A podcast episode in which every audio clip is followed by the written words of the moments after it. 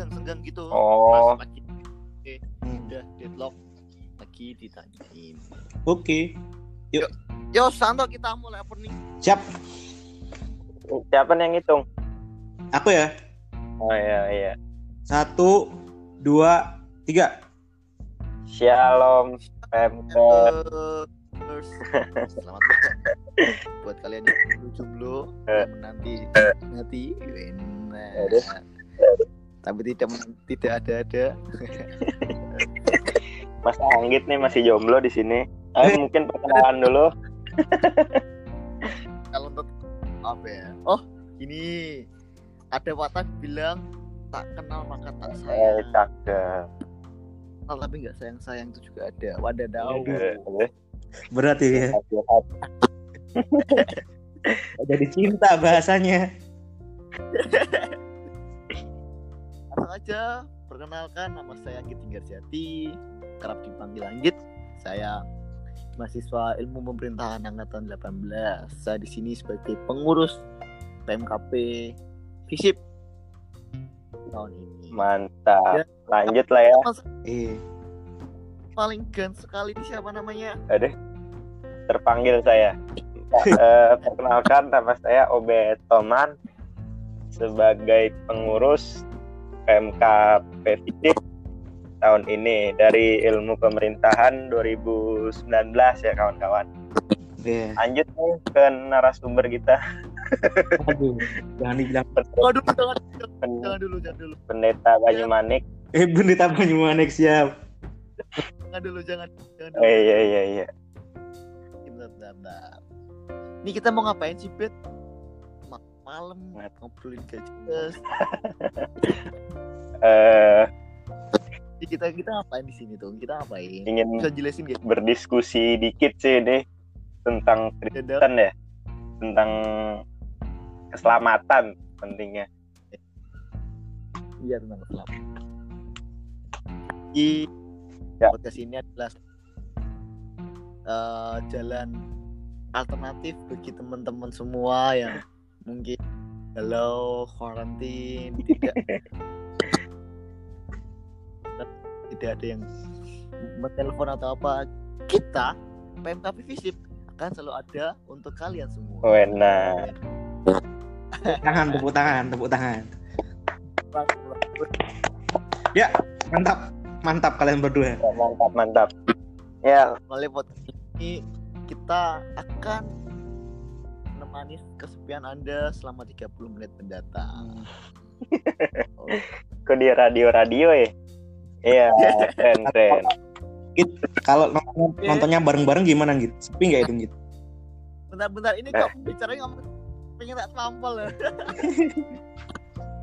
Ada belum publik isinya santai. Oh, iya, iya. Ya saya akan menunggu. Saya menunggu. Iya iya iya. Bet, silahkan perkenalkan pembicara siapa sih kita dari tadi Sudah nyawa terus apa sih namanya? pasti udah pa- pasti udah pada kenal dong ini. Udah di Oh iya, GKI Banyumanik udah lima Eh. tahun mas ya. Astaga. Ya langsung aja perkenalkan pembicara kita Mas Abed. Mari Mas. Sebagai sebagai siapa di sini? Eh, sebagai siapa? Saya di sini sebagai manusia. Ya, salam semuanya, salam PMK, selamat eh, malam. Di sini lagi malam hari. Um, perkenalkan namaku Abed Diego Mardiatmaja dari Hubungan Internasional Angkatan 2018. Meskipun angkatan 2018 tapi umurnya udah kayak angkatan 2016 ya. Oh, enak. Iya iya iya iya iya. Lanjut nih Mas Anggit. Kita ngapain sih? Bener sih tadi pertanyaannya. Ngapain sini Kita kita? ngapain? Mau ngapain? Kita itu anin teman-teman PMK PMK di sana yang baru galau nggak punya pas yang yang setiap hari karantin cuma lihat Netflix kita ada tuh menemani kalian Benar. menemani memberikan senyuman-senyuman baru bagi kalian Wih, melalui podcast tentunya berat tentunya yang harapannya menambah iman-iman kalian di rumah teman-teman gitu Iya iya iya iya. kebetulan Mas Anggit nih baru putus ya Mas ya. Jadi Oh, enak. sekarang. Wih, Gimana gimana? Ya, bad bad yang itu bad. Aduh. eh, sorry sorry sorry. tetap Eh, oke langsung saja mungkin tanpa basi-basi kita langsung aja ke pertanyaan pertama apa sih itu keselamatan Aduh. Apa sih keselamatan keselamatan itu apa sih teman-teman? Hmm. Tadi. menurut teman-teman coba mungkin bisa di komen di bawah ya. Ada komen atau? guys nanti di Oh, share aja iya. bisa. DM DM mungkin ya DM Iya, iya. apa sih? Menurut menurut kalian itu keselamatan itu apa? Kembali lagi. Ya. Bet diri apa itu keselamatan Ubed? Ubed? Waduh, menurut saya tuh keselamatan itu kita eh, intinya eh, mendapatkan surga ya, Mas. Di surga Mendapat- sana kita selamat. Kalau keselamatan di dunia ini nggak nggak ada gunanya, Mas. Bener ya? Siap. Pengajar surga. Eh, siap, siap. Terus satu lagi tuh poinnya cuman bisa didapetin eh, lewat ya itu Tuhan Yesus ya melalui kitab suci kitab gimana tuh cara caranya kunci jawaban Siap. ya udah sih gitu doang sih. Tidak kunci UN aja kalau iya iya iya. Kalau menurut Mas Host gimana nih Mas Host kalau saya Mas pribadi Anggit. keselamatan itu tentang about love. Tidak dari betul. Ada. Siap. Kasih ya, kasih ya. iya. eh siap. Nah.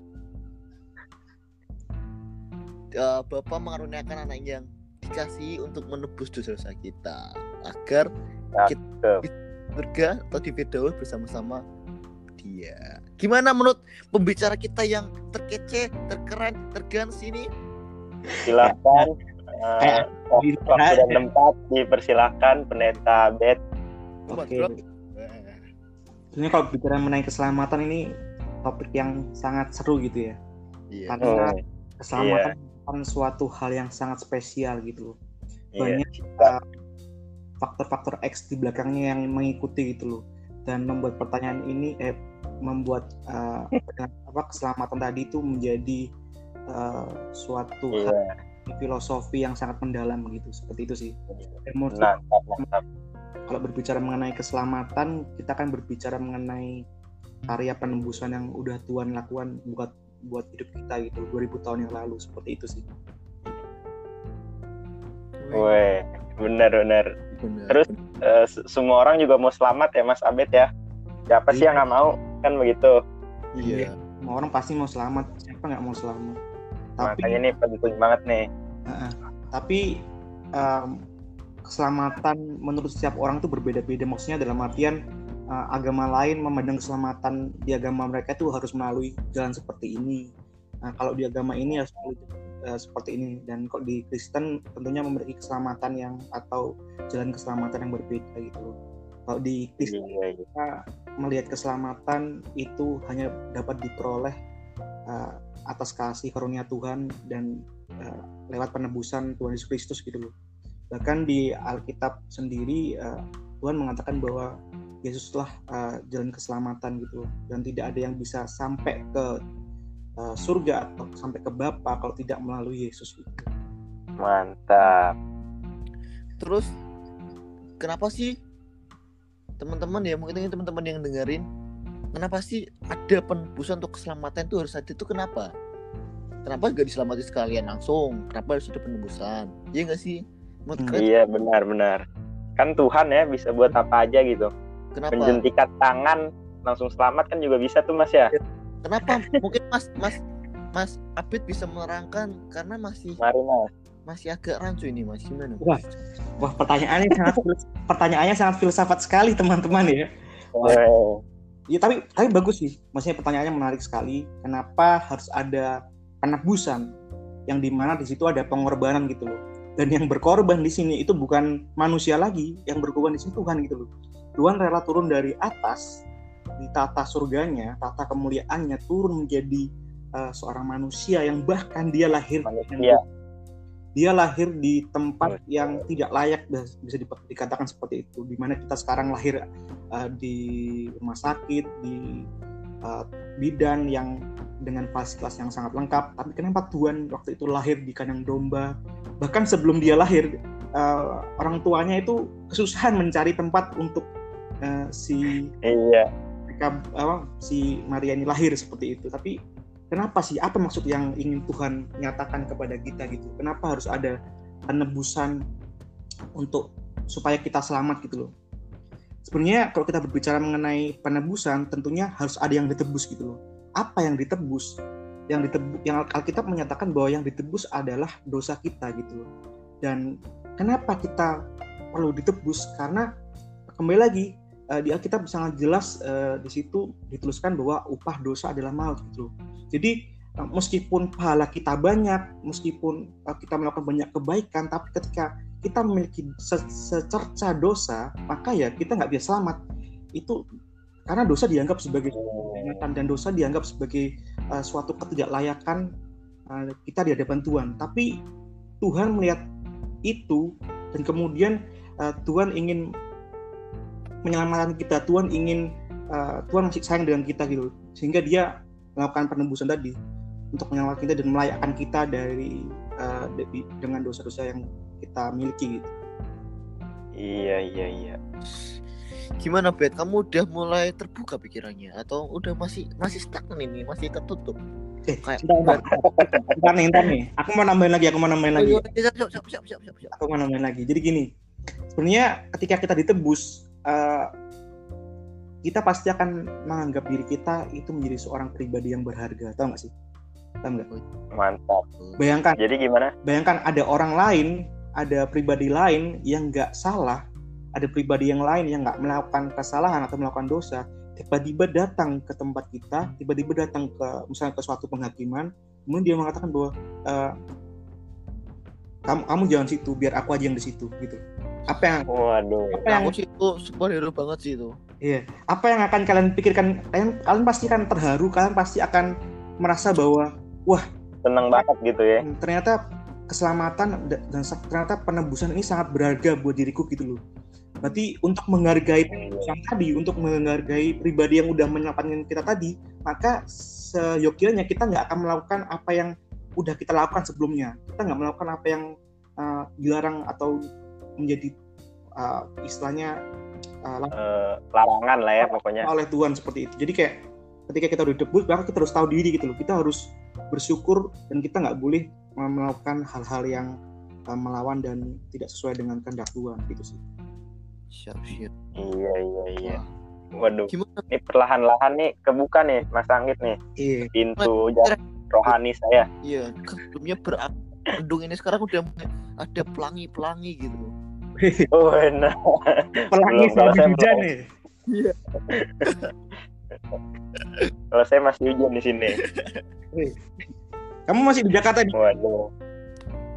Iya nih. Di Jakarta saya.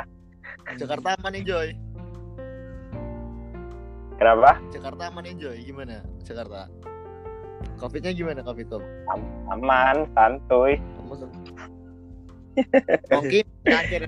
Aduh. Lanjut lanjut. Lancar jaya. Lanjut aja langsung. Oh, enak. Oke. Siap. Kemudian ya. Uh. Uh, kenapa sih ini Mas? Menurut Mas Mas ini bagaimana kita selamat gitu? Bagaimana sih caranya? Tolong kasih tahu dong. Oke. Okay. Aku dulu ya? mau selamat nih. Aku dulu yang ngomong ya. Iya. Ya, monggo monggo ya siap siap monggo sebenarnya keselamatan di Kristen itu sangat unik gitu loh dan sangat apa ya cukup filosofis sekali ketika kita oh. mempelajarinya dan kita menarik ke belakang sangat ke belakang sekali kita berbicara mengenai sejarah di sini um, di dalam Kristen itu keselamatannya digapai melalui uh, perbandingan atau timbangan antara perbuatan baik dan perbuatan buruk. Tidak seperti itu gitu. Uh, bahkan iya, iya. mengatakan bahwa bukan kamu yang memilih aku dan bukan uh, bukan kamu yang memilih aku tapi aku yang memilih kamu gitu loh. Yeah. jadi keselamatan dalam Kristen sini merupakan suatu hak prerogatif Tuhan. Keselamatan dalam Kristen ini merupakan suatu anugerah yang hanya semata-mata Tuhan berikan kepada umat manusia. Bukan karena umat manusia ini um, luar biasa bukan karena umat manusia ini hebat atau bahkan bukan karena umat manusia ini melayani dia tapi karena semata-mata dia um, memiliki kasih kepada kita sehingga kita diselamatkan kayak gitu sih. Dan mungkin teman-teman uh, masih banyak bertanya-tanya gitu loh. Maksudnya kenapa sih Tuhan sepertinya susah susah-susah untuk membuat uh, skenario besar ini? Kenapa sih Tuhan tidak apa ya kenapa sih Tuhan uh, terlihat misterius dan tidak ingin menampakkan dirinya gitu loh? Kenapa sih Tuhan uh, seolah-olah menjadi pribadi yang ingin dicari gitu dan kenapa sih Tuhan nggak menunjukkan dirinya pada saat misalnya kita lahir dan pada saat uh, kita hidup gitu biar kita tahu dan kita langsung nyembah Tuhan yang benar terus siapa dan kita belum ini bayanganlah bayanginlah teman-teman misalnya gini ketika ke teman-teman lahir tiba-tiba ada Tuhan yang datang ke teman-teman kemudian itu menunjukkan dalam bentuk uh, rupanya dia sebagai Tuhan dan dia sendiri mengaku bahwa akulah Tuhan dan sembahlah aku misalnya segala macam. Teman-teman pasti akan takut dan teman-teman pasti akan tunduk tuh. Oh ternyata ada suatu pribadi yang sangat luar biasa lebih besar daripada aku yang menciptakan aku. Maka selama hidupku akan tunduk dan tidak akan melawan dia gitu kan? Hmm. pertanyaannya. Iya benar benar benar. Tapi kenapa Tuhan lebih memilih untuk menjadi seorang pribadi yang misterius tidak kelihatan atau bahkan um, menimbulkan banyak perdebatan dalam mencari dia gitu? Sebenarnya kita bisa melihat dari cerita-cerita di masa lalu atau bahkan sebelum dunia ini dijadikan. Uh, kalau teman-teman di sini mengerti dan pernah membaca mengenai um, bagaimana malaikat malaikat Tuhan yang ada di surga bisa jatuh ke dalam dosa. Nah, teman-teman bisa baca di uh, Yeremia kalau enggak di Yesaya. Di situ ada cerita-cerita tentang uh, malaikat Tuhan yang jatuh dalam dosa. Bayangkan, Tuhan sudah menciptakan makhluk, malaikat namanya tadi, itu dekat dengan dia. Malaikat tersebut melihat Tuhan setiap saat, memuji dan menyembah Tuhan. Tapi pertanyaannya adalah, kenapa si malaikat ini itu bisa melawan Tuhan dan ingin menyamai Tuhan gitu? Sepertinya malaikat ini tuh ingin bahwa dirinya juga diagungkan, gak hanya Tuhan aja gitu. Nah, kenapa sih bisa seperti itu gitu? Dan sebenarnya cerita ini tuh juga terulang kembali ketika uh, kejadian uh, kejatuhan Adam dan Hawa ke dalam dosa ke dalam dosa gitu. Adam dan Hawa oh. ke orang ini itu pada saat dia diciptakan dia langsung melihat Tuhan, dia langsung uh, berkomunikasi dengan Tuhan, dia mengerti dan dia tahu siapa Tuhan yang benar dan siapa pribadi yang seharusnya dia harus sembah gitu loh. Tapi iya, iya. dia justru kenapa mereka justru mengkhianati Tuhan hanya karena tadi. Buah. Terayu iya ter, terayu bujukan si ular yang menawarkan buah pengetahuan baik dan jahat. Apabila dia memakan ini apabila mereka memakan ini maka mereka mereka akan sama dengan Tuhan. Mereka akan memiliki tingkatan atau kemuliaan yang sama dengan Tuhan. Dan mereka makan itu. Padahal di satu, di, sisi, di satu sisi mereka udah tahu Tuhan udah ngeliat Tuhan dan udah berkomunikasi bahkan langsung dengan Tuhan gitu suatu hal yang spesial, suatu hal yang sangat ditunggu-tunggu oleh kita bisa berkomunikasi dan bertatap langsung dengan Tuhan. Tapi belum kita dapatkan dan, dan mereka udah mendapatkannya, tapi mereka menyanyiakannya. Kenapa gitu? Itu kan menjadi pertanyaan sangat luar biasa. Dari situ sebenarnya kita dapat mengambil satu pelajaran bahwa uh, meskipun kita diciptakan dan kita ketemu Tuhan pun secara langsung dalam kehidupan sehari-hari kita, itu nggak menjamin kita akan menjadi seorang pribadi yang taat dan setia dengan Dia. Itu. Wah. Sama sekali. Karena kembali lagi, Tuhan menciptakan manusia sebagai makhluk yang memiliki kehendak bebas. Tuhan menciptakan manusia sebagai makhluk yang memiliki uh, emosional atau memiliki kecerdasan akal budi yang membuat dia bisa memilih gitu Dia mem bisa memilih mau taat dengan Tuhan atau taat dengan kehendaknya sendiri seperti itu. Dan sebenarnya hal itu juga sering kita lakukan dan hal itu sering uh, lakukan sebagai manusia. Ketika teman-teman misalnya mungkin melakukan segala sesuatu, ketika teman-teman uh, mengerjakan segala sesuatu dan teman-teman itu tidak mengandalkan Tuhan, teman-teman lebih percaya dengan kemampuan teman-teman sendiri, teman-teman lebih percaya dengan uh, apa yang teman-teman punya, itu sebenarnya kita nggak jauh beda sama uh, Adam dan Hawa, kita nggak jauh beda sama si malaikat yang jatuh dalam dosa tadi kita sama-sama aja mengagungkan dan lebih merasa bahwa diri kita itu hebat tanpa Tuhan gitu. Bener nggak sih kok kita lihat filosofinya? Iya. Iya iya. Oleh karena itu, kenapa kita saat ini diciptakan Tuhan dengan apa ya? Dengan keterbatasan keterbatasan kita tidak bisa melihat dia karena satu sebenarnya. Tuhan ingin menciptakan makhluk ciptaan yang makhluk tersebut tidak bisa melihat Tuhan, belum belum kenal Tuhan secara penuhnya atau bahkan belum belum benar-benar belum kenal Tuhan, itu dapat mencari dia dengan segala kelemahan dan keterbatasan yang ada di dunia dan dapat mengenal dia secara pribadi dengan keautentikan hatinya gitu. Jadi Hmm, ini merupakan suatu hal yang sangat luar biasa ya, yang ingin sebenarnya Tuhan rancang gitu loh sampai pada saat ini tentunya. Jadi kita sebagai umat manusia, sebagai ciptaan Tuhan yang sekarang bisa hidup di sini, eh, tentunya apa ya, diciptakan Tuhan untuk mencari dia dan mengenal dia dengan keterbatasan yang ada gitu. Jadi ya ini merupakan suatu tantangan sekaligus menjadi suatu anugerah di mana kita masih memiliki space untuk mengenal dia lebih dalam gitu dan mencari dia melalui berbagai macam cara yang tentunya sesuai dengan kehendaknya seperti itu. keren keren keren. Gimana Bet? Aku langsung cerah ini. Waduh tuh. gila gila. Ini seperti khotbah Iya, malam ya. Sangat Keren, keren. Tapi Gimana? iya. Tapi dapat juga sih itu intinya. Kayak kita berdosa itu dari dulu gitu. Nggak kaget kalau manusia tuh ja- dosa bangkit, dosa bangkit, balik-balik gitu. Ya, ya karena ya manusia ciptaan Tuhan tuh sendiri kebanyakan besar nggak takut gitu sama penciptanya. Lebih takut sama temennya sendiri gitu Polisi manusia juga, yang bisa. Iya benar. Aduh, gimana ya? Kalau menurut Mas gimana nih Mas? Waduh, Kalau menurut aku ya gimana ya? Ya sama aja mas itu aja mas. Karena emang bener-bener aku tuh gila. It, wah dada wes men. Aku iya iya iya iya. Jadi ini aku mau mau jelasin lagi ya.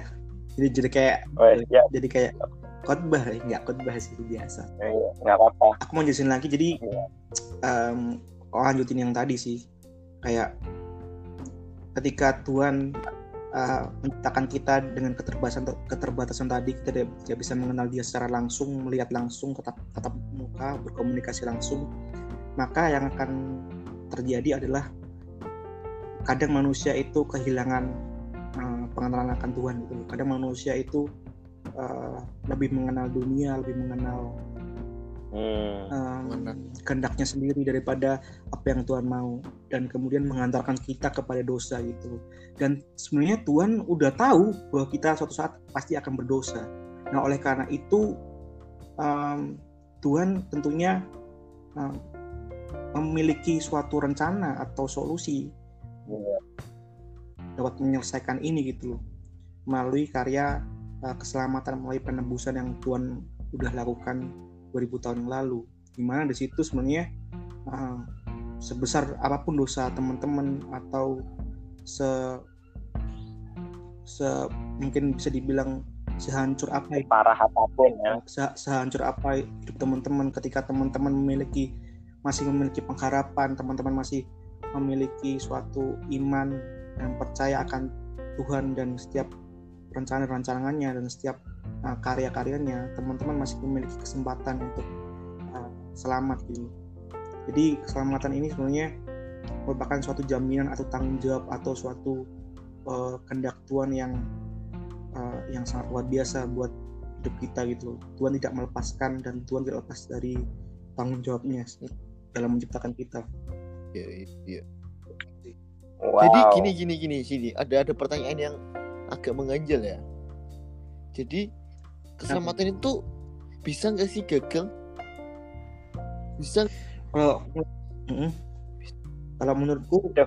kalau menurutku gagal itu nggak bisa ya karena ketika Tuhan mengatakan kalau nggak salah tuh di Matius ya kalau nggak salah ya Benar. dia mengatakan bahwa sudah selesai dan semuanya sudah tergenapi maka keselamatan itu sudah tuntas dan itu udah terpenuhi dan bukan gagal.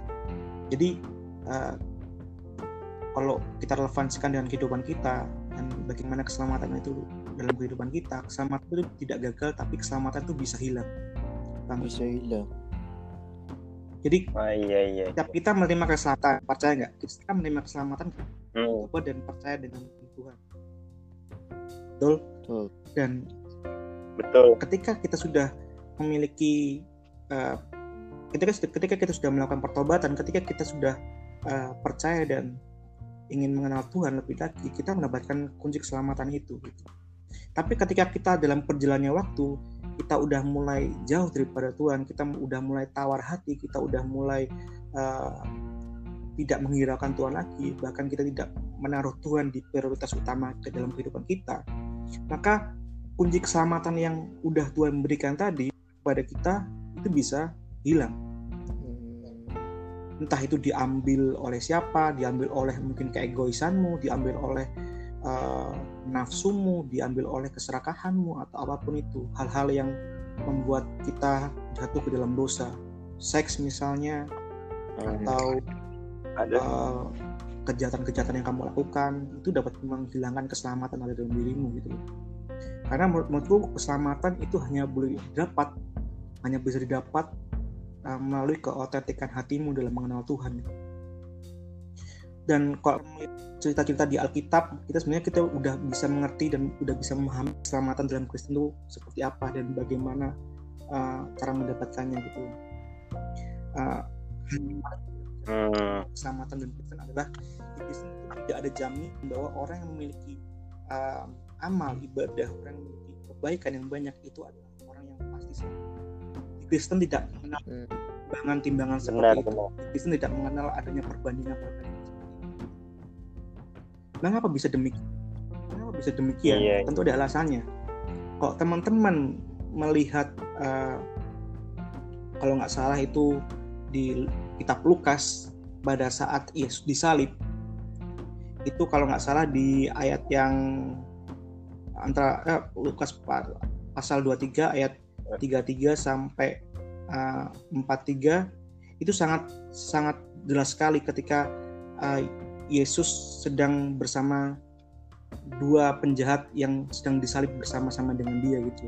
Di situ ada suatu percakapan, di situ ada suatu perbincangan yang menurut saya itu sangat-sangat uh, apa ya, sangat-sangat memberikan saya hal yang uh, apa ya menyentil gitu loh maksudnya iya kayak membuat saya insight ada suatu insight yang yang langsung masuk di, di dalam diri iya. saya gitu loh di situ sangat jelas iya. sekali ketika penjahat di sebelah kiri ah, kiri atau kanan saya lupa gitu ya penjahat di sebelah kiri misalnya uh, itu mengatakan kepada Yesus bahwa jika engkau anak Allah maka selamatkanlah kami gitu loh segala macam seperti itu intinya dia itu Waduh. dia itu menguji Tuhan bahwa ya. kalau memang kamu benar itu sebagai Tuhan kamu ya. sebenar benar sebagai sang Mesias yang sudah dijanjikan sejak dahulu maka selamatkanlah dirimu dan selamatkanlah kami intinya seperti itu kan nah kemudian ada lagi yang dihukum bersama-sama yeah. dengan Yesus di sebelah kanannya mengatakan bahwa intinya seperti ini Saya, aku aku lupa kalimat jelasnya uh, intinya dia bilang seperti ini um, dia menegur bahwa kita tuh sama-sama orang-orang bersalah gitu dan kita nggak boleh uh, meng menghakimi satu sama lain. Dan menurutku ini suatu hal yang sangat luar biasa di mana um, si penjahat yang satu ini itu mengintrospeksi dan mengakui kesalahannya gitu. Dan di saat yang sama Tuhan juga mengatakan bahwa um, sesungguhnya intinya gini sesungguhnya hari ini engkau akan ada bersama-sama dengan aku di dalam Firdaus. Bayangkan pertanyaannya oh, pertanyaannya gini. Penjahat yang sebelah kanan tadi itu sebelumnya udah udah kenal Yesus belum? Belum kan? Penjahat belum. kanan tadi itu belum. udah uh, mengerti ajaran-ajarannya belum? Dia udah menjadi murid. Belum belum kan? Belum. Iya. Simpel ini. Sama-sama uh, si penjahat sebelah kanan tadi itu udah percaya dan mengenal Yesus lebih dalam sebagai seorang yang datang ke dunia sebagai seorang juru selamat atau belum? Belum. belum Tapi belum kenapa Tuhan dia bisa memberikan jaminan? Kenapa Tuhan bisa memberikan suatu apa ya kayak langsung akses gitu loh, mengatakan bahwa sesungguhnya hari ini engkau akan bersama-sama dengan aku di dalam Firdaus. Apa sih yang Tuhan lihat dari orang ini? Apa sih yang membuat orang ini spesial? Yang membuat orang ini spesial adalah satu, yang seperti yang aku bilang tadi adalah keotentikan hatinya dalam mengakui kesalahannya.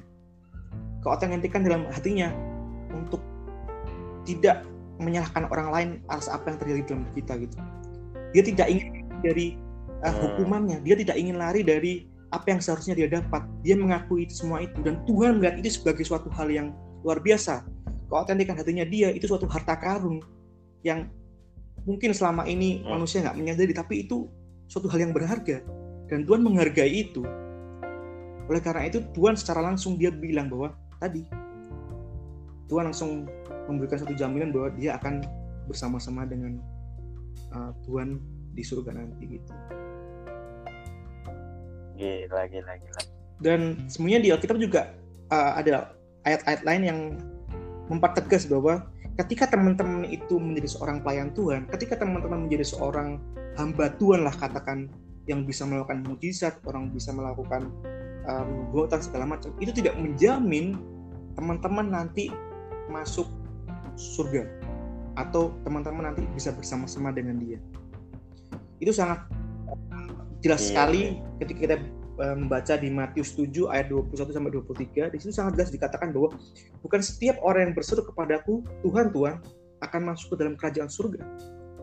Melainkan dia yang melakukan kehendak Bapakku yang di surga pada hari terakhir banyak orang berseru kepadaku nah ini ini ini poin-poin poin yang menjadi highlightnya ya Tuhan Tuhan bukanlah kami bernubuat bernubuat demi namamu dan banyak mengusir setan demi namamu dan mengadakan banyak mujizat demi namamu juga.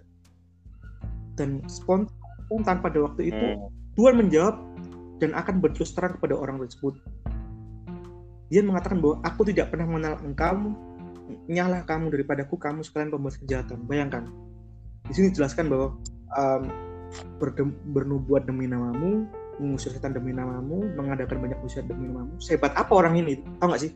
Kita nggak bisa mengusir kita nggak bisa bernubuat, kita tidak bisa membuat mujizat aja kita nggak tahu masuk surga apa enggak kalau kita pikir secara logika ya ya iya iya di sini sangat dijelaskan bahwa eh, orang yang bisa bernubuat orang yang bisa mengusir setan orang yang bisa melakukan mujizat itu nggak dijamin masuk ke dalam kerajaan surga.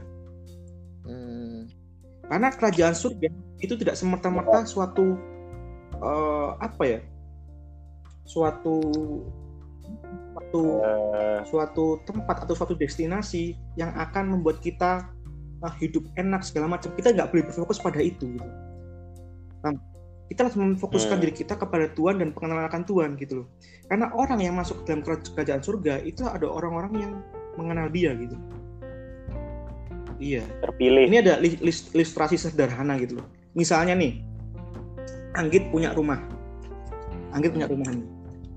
Nah tiba-tiba aku orang yang nggak Anggit kenal ngetok pintu tok tok tok tok tok. Aku boleh masuk rumahnya nggak? Aku kedinginan aku eh, apa namanya aku pengen masuk intinya seperti itu segala macam. Ketika aku ngetok pintu Anggit buka apa yang akan kami lakukan gitu ya kalau orang nggak kenal ya secara umum loh ya. Karena siapa lau gitu loh. iya siapa siapa aku kan? Nah, maksudnya soalnya kan banyak sekali penjahat banyak sekali orang yang ber- apalagi ber- berniat buruk gitu kan. Hmm, ketika orang sebut ngetok pintu pasti Anggit secara spontan ya, kamu siapa? Asma. kamu asli mana? segala macam aku nggak kenal kamu kok. Aku nggak aku nggak kenal kamu kok. Pasti kan ya orang sebut cuma disuruh duduk di teras aja gitu kan. Nggak Ya. boleh masuk ke rumah gitu. Tapi beda lagi kok ngetok ang- Iya. rumahnya Anggit yang tok tok tok. Anggit boleh masuk nggak? Oh Obed ya silakan Bet silakan Bet masuk masuk masuk. Anggit Ya itu sama aja, itu sama aja, itu tak tak usir. Kalau gue masuk. aduh. Ah saya diusir kurang ajar gimana Iya. gitu Tetap, langsung Obed langsung mesti diajak oh masuk Bet masuk Bet. Bahkan Betul. Anggit pasti masuk eh mau minum apa mau makan apa makan bareng sama aku yuk segala macam. Karena- gak? nggak gitu juga. Karena obet karena Anggit udah kenal obet gitu loh dan Anggit nggak ini sama obet Iya, iya. karena Ang- Anggit udah kenal obet dan Anggit nggak khawatir sama, lagi sama obet gitu loh. Itu sama halnya dengan tadi surga dan hubungannya dengan hubungan kita dengan Tuhan tadi. Ketika kita udah kenal Tuhan Tuhan akan tahu siapa kita bagaimana keautentikan hati kita dan dia akan dengan senang hati menyilahkan apa mempersilahkan kita masuk ke dalam kerajaannya ke dalam rumahnya. Tapi ketika kita tidak dikenal kita tidak uh, bahkan tidak mengerti siapa kita apakah uh, orang ini itu siapa gitu kan pasti Tuhan akan mengusir dia Tuhan akan ah siapa sih kamu? gitu. Jadi menurutku apa ya surga kita kita sebagai orang Kristen tuh jangan berorientasi pada takut masuk neraka atau pengen masuk surga gara gara-gara gara hanya sebatas ingin hidup enak atau melihat fasilitas surga yang hidup serba tercukupi. Jangan. Kita harus berorientasi pada um, tadi Tuhan karena Tuhanlah yang mempunyai semua itu gitu. Dan Tuhanlah yang memberikan semua kehidupan ini kepada kita gitu. Gitu soalnya banyak sih orang-orang yang berbuat baik Iya, banyak orang-orang yang apa namanya em, bisa dibilang pelay- pelayanan segala macam karena dia cuma takut masuk neraka gitu dia cuma takut mendapatkan hukuman itu. Padahal em, kekristenan tuh kekristenan tuh lebih daripada itu gitu kekristenan adalah bagaimana teman-teman itu memiliki hubungan pribadi yang secara tulus, secara otentik dengan Tuhan karena Tuhan udah menebus kita dan Tuhan ingin uh, mengenal kita lebih dalam dan kita harus bisa mengenal dia lebih dalam lagi seperti itu Siap, siap. siap. Wah, gila, gila, Aku gila. udah lah. Ya, Gimana bet? Gimana bet? Menurutmu gimana bet? Apa yang ya sama poinnya tuh sama kayak Mas Abed nih. Menurut saya itu juga eh, keselamatan dari yang atas tuh nggak bisa gagal ya. Kita tuh cuma diberi, kita tuh cuma diberikan eh, pilihan gitu, pemilih. Nah, saya juga eh, mempunyai pertanyaan nih, Mas Abed, yang dari dulu nih mungkin nih mencari-cari. Eh, menurut Mas itu siapa sih yang bisa diselamatkan gitu? Siapa yang bisa eh, rasakan surga gitu? Soalnya ada teman saya yang mungkin Kristen ya, Kristen yang radikal gitu. Dia katanya eh, selain Kristen tuh katanya nggak mungkin masuk surga gitu. Dia juga dia juga nggak bisa kayak gitu sih. Emang dia panitia hari akhir atau gimana? Saya juga ngerti bisa tahu gitu. Saya juga apa nggak setuju juga nih sama orang nih. Semua orang tuh menurut saya berhak masuk surga gitu. Walaupun suku-suku pedalaman sono yang nggak terberitakan oleh Injil kan begitu berhak masuk surga gitu. Kalau menurut Mas nih gimana nih Mas? jadi kalau menurut aku aku tipenya orang Siapa aku aja gitu? tipenya orang Ya. yang berpegangan langsung dengan Alkitab gitu kan Alkitab merupakan sumber em, bacaan atau sumber pengetahuan yang harus menjadi rujukan oleh eh, orang-orang Kristen. Di Alkitab dikatakan sangat jelas bahwa eh, akulah ini akulah di sini adalah Yesus ya. Kalian bisa buka di 14 ayat. 6. Di sini Yesus sangat jelas sekali mengatakan bahwa akulah jalan dan kebenaran dan hidup. Tidak ada seorang pun yang datang kepada Bapa kalau tidak melalui aku. Ini datang ke ada datang kepada Bapa ini berarti datang kepada sang pencipta yang di surga gitu. Jadi tidak tidak ada seorang pun yang dapat masuk surga tanpa melalui aku. Tidak ada seorang pun dapat bertemu atau uh, datang kepada Bapa tanpa melalui aku. Jadi kunci dari keselamatan atau kunci dari yang seperti Abid pertanya, Obed pertanyakan tadi adalah Tuhan Yesus. Apakah orang tersebut mengenal Tuhan Yesus apa enggak gitu? Itu udah kuncinya. Jadi kalau misalnya Obed apa namanya mempertanyakan mengenai di luar sana masih banyak orang-orang yang um, tidak kenal Yesus, orang-orang yang belum mengerti tentang kekristenan, orang-orang yang belum diselamatkan. Dalam artian kita belum belum apa namanya? Belum Iya. Belum di apa namanya? baptis belum lah ya. di- kita belum belum menginjili mereka lah. Mereka belum terima Yesus Iya, sebagai Tuhan dan Juru Selamatnya. Ya menurutku aku tapi nggak bisa ngejudge juga sih. Aku nggak bisa ngejudge mereka uh, bakal selamat apa enggak.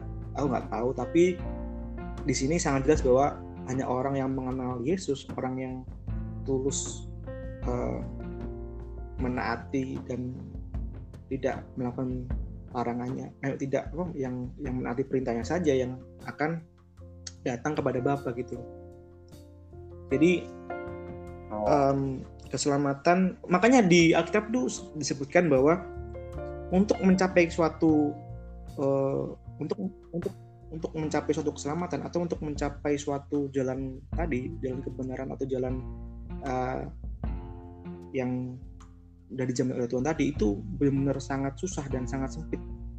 Orang tuh Iya, orang iya. tertentu aja yang memiliki em, ketulusan hati keotentikan hati yang mampu melalui jalan itu gitu loh. Karena banyak dari kita pasti akan memilih jalan-jalan lain yang sesuai dengan kehendak kita. Kita tergoda dengan eh, apa namanya cobaan-cobaan dunia kita tergoda dengan waduh. apa yang dunia ini tawarkan gitu loh. Kayak gitu sih.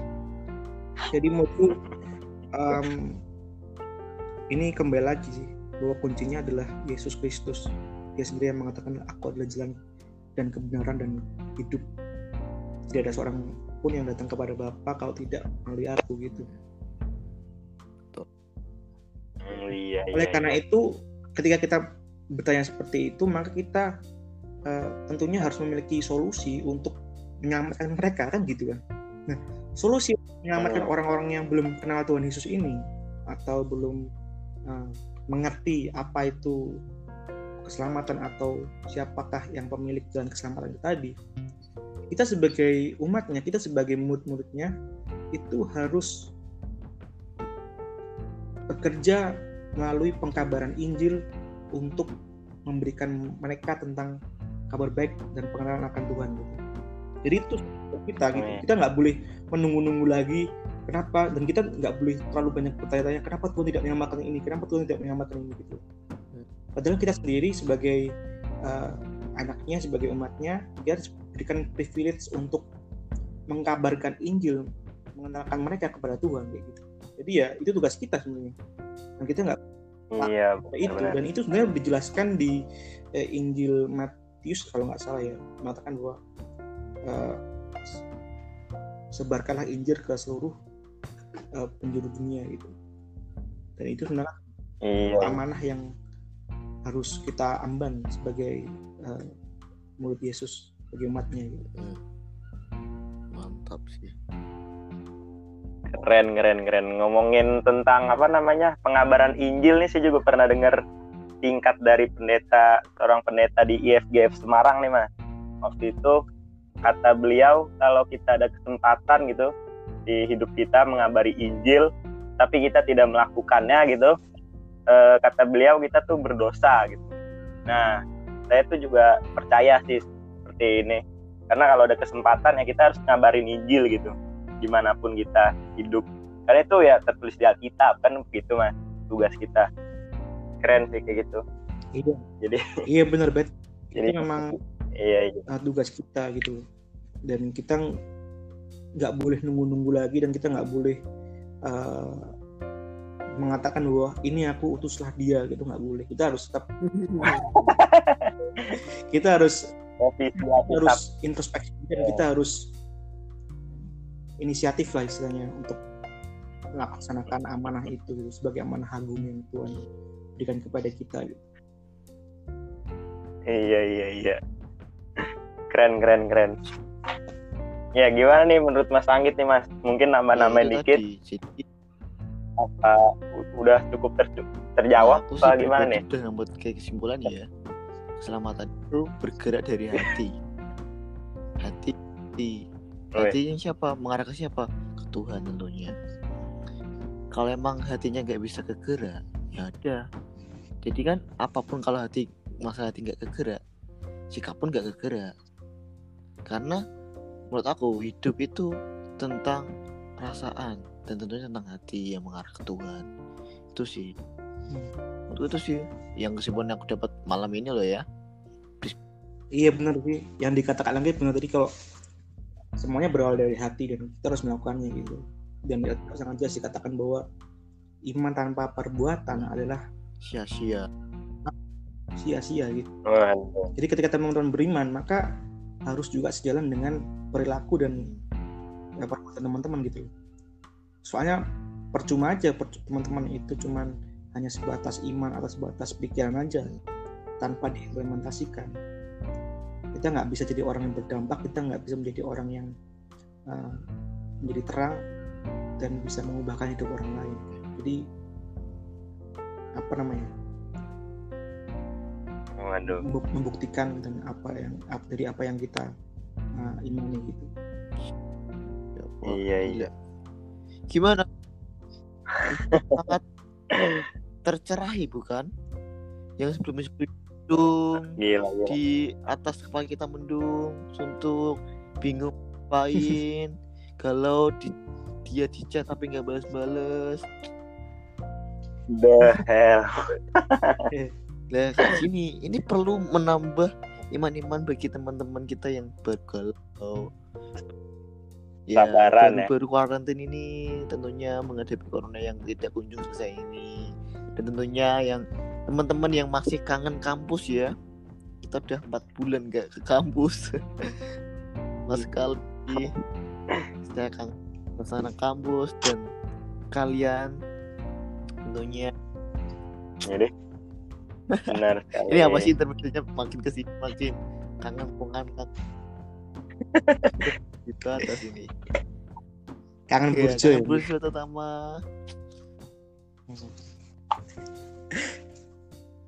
Iya iya gimana iya. Fit Keren sini. mungkin Ya ya gitulah. Udah terbuka nih, udah terbuka lebar. semoga Bet. podcast terbuka bagi teman-teman yang baru tadi yang aku sebut kalau bingung Oh, mau ngapain tentang ya Tuhan akan selalu berada di sisi kalian karena kekuatan itu amin men. gitu ya Ini berarti Iya, ini berarti po- podcast pertama ya Mas pertama. dari PMKP itu Visip. ada Oh, inovasi mantap, baru di PMKP Visip tentunya Iya. mantap, mantap. ya mungkin meskipun belum maksimal tapi kita harus memulai hal yang baru dengan sepenuh hati meskipun ada yang masih kurang kurang tapi kita harus mampu kita harus bisa untuk menyempurnakannya selalu nah ini kan gitu. juga satu Iya. Yang penting coba dulu gitu. sarana penyebaran Injil melalui mos sosmed melalui Spotify yang lebih di cover modern seperti itu Iya, iya, iya, iya. mantap Ya. Karena sudah lebih dari 40 menit nih Mas ya. Gak kerasa ya iya, ngalir aja gitu. Iya. Nggak terasa bener. M- mungkin eh, di sini para pendengar yang terkasih tercinta sudah mulai mulai em, gelisah kan udah mulai aduh bingung mau ke mana udah nggak kuat nggak udah nggak kuat ini gimana gitu apa kita akhiri atau masih lanjutkan lagi gitu Dila akhirnya aja? nggak kita kita gini gini. Kita podcast setelah ini kita mau bicara tentang apa nih? Kedua. Podcast Tentang kedua gitu. tungguin Ya, aja di Instagram PMKP segera segera oh tungguin aja di Instagram. Ya, oke. Memfollow PMKP Instagram PMKP Visip Undip tentunya karena di situ akan ada salah satu tema-tema yang akan ada terus ada bakal diperbarui. Jadi jangan sampai ketinggalan seperti itu Mungkin untuk kawan-kawan yang apa eh, punya usulan Iya. tema gitu ya Mas, bisa di komen gitu. aja akun sosmed DM PMKP. Iya, iya, Nah. iya. iya. saya punya tema ini itu Keren, keren. jadi PMKP adalah milik kita semua kayak wih mantap Keren. Nah, Jos, Iya. tenan. mantap. Eh ya udah mungkin kita tutup aja begini. aja saya Anggit Jati Saya Obed Susanto. dan saya APD Gumarit Maja? Ingin undur diri. Ingin Iya, berdiri. Tidak, tidak, tidak, tidak. Iya, sih, iya kita belum mengucapkan sukses untuk Oh iya, iya. merayakan Idul Fitri loh. Yuk, kita Oh iya, iya, iya, iya. Minal aidin mengucapkan selamat. Ya minal aidin wal minal aidin wal faizin. Mohon maaf. Mohon maaf lahir batin. Teman-teman semua. mantap. Buat teman-teman yang muslim yang melihat ini ini untuk Mendengar ya, maaf. mendengar.